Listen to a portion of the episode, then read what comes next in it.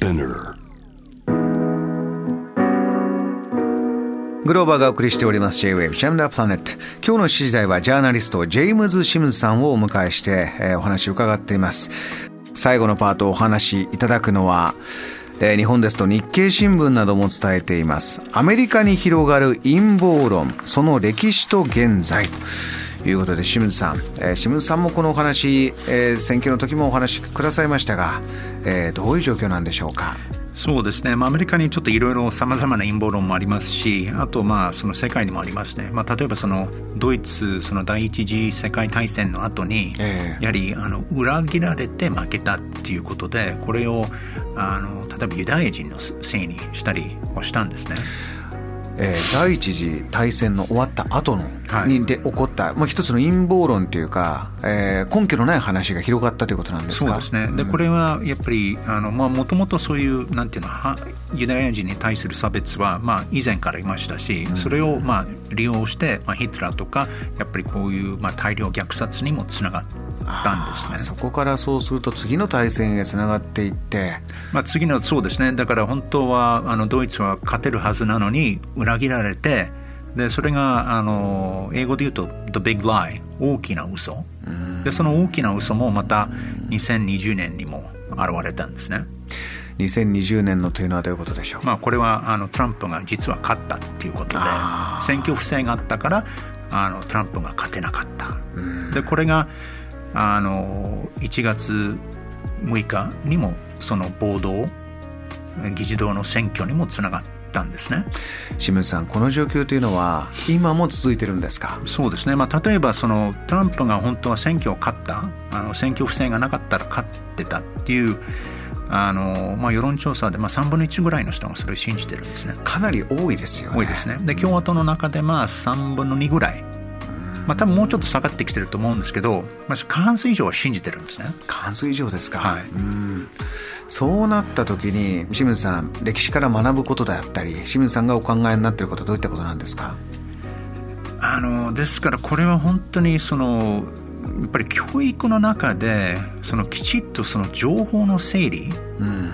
論理的に物事を考えて立ててその根底にある前提はどういうものなのかこの情報源はどういうものなのか、そこら辺がねやっぱりアメリカの今の教育が非常に足りてないとこですね。清水さんあの私もあのいろいろなあこういうことをこう興味持って調べた時に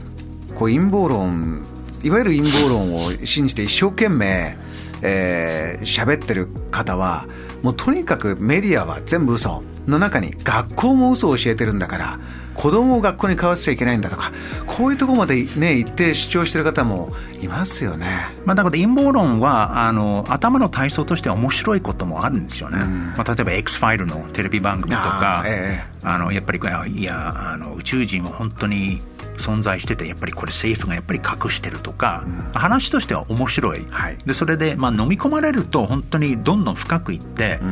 やっぱりちょっとクレイジーになってしまうんですね。だからそこら辺があの非常にだからカルトみたいになっちゃうんですね。だから洗脳されちゃってそれでもうそれを信じ込んでいくら人が本当のこと情報を与えてもいやそれは全部捏造でち上げメスコミは全部嘘をついてるっていうことになっちゃうんですね。だからそこら辺やっぱり根底にあるのはやっぱりそのきちっと教育で、はい。あのその情報のあの処理の仕方、きちっとならないと今の特にあの SNS の時代でもう陰謀論がねもう本当に飛び回っててねあのやっぱりちゃんと考えないとそれがね頭に入ってそれ信じ込んじゃうっていうことがあるんですよね。これますますいろいろなあの技術が高まっていって、えー AI の技術とかがねあのすごいものが出てくると、あはいインターネット空間は、えー、全てフェイクでうまく尽くされてしまうんではないかと、えー不安視する方もいらっしゃいます。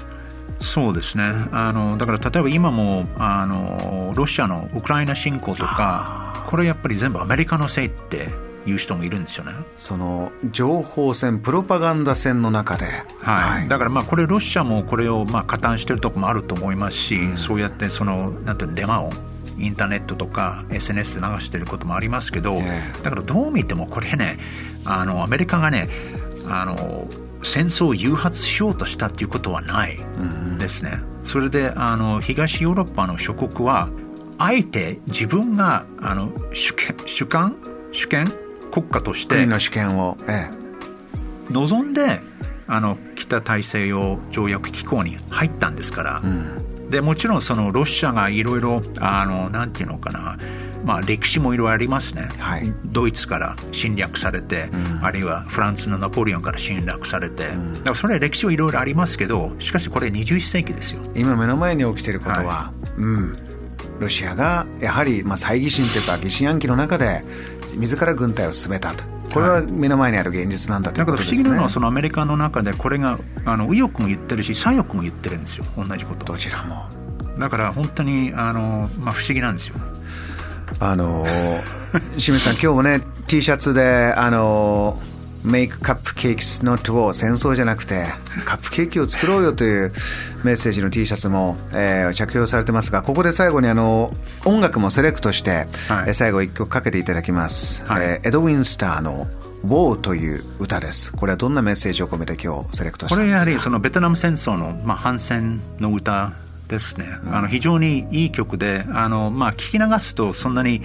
あのまあ、なんていうのいい歌なんですけどだけどちゃんとあのセリフ聞いてみると、まあ、結構深い話でもあるんですねあの時は結構いろんな反戦の歌が出たんですよね。今みんな聞いてる歌多分そのセリフを聞かなくてあこれいい曲って思ってるけど本当はこれ結構厳しい反戦の歌が 結構あるんですね。特に60年代70年代アメリカの、まあ、イギリスもそうですね。このエドウィン・スターの「ウォーは」ね、戦争何何の意味があるんだ、ね、繰り返し歌ってる歌です、ね、そうです。では最後にその曲をおかけして、えー、ジェームズ・シムさんは、えー、今日はここまでとなります。シムさんありがとうございました。ありがとうございます。JAM The Planet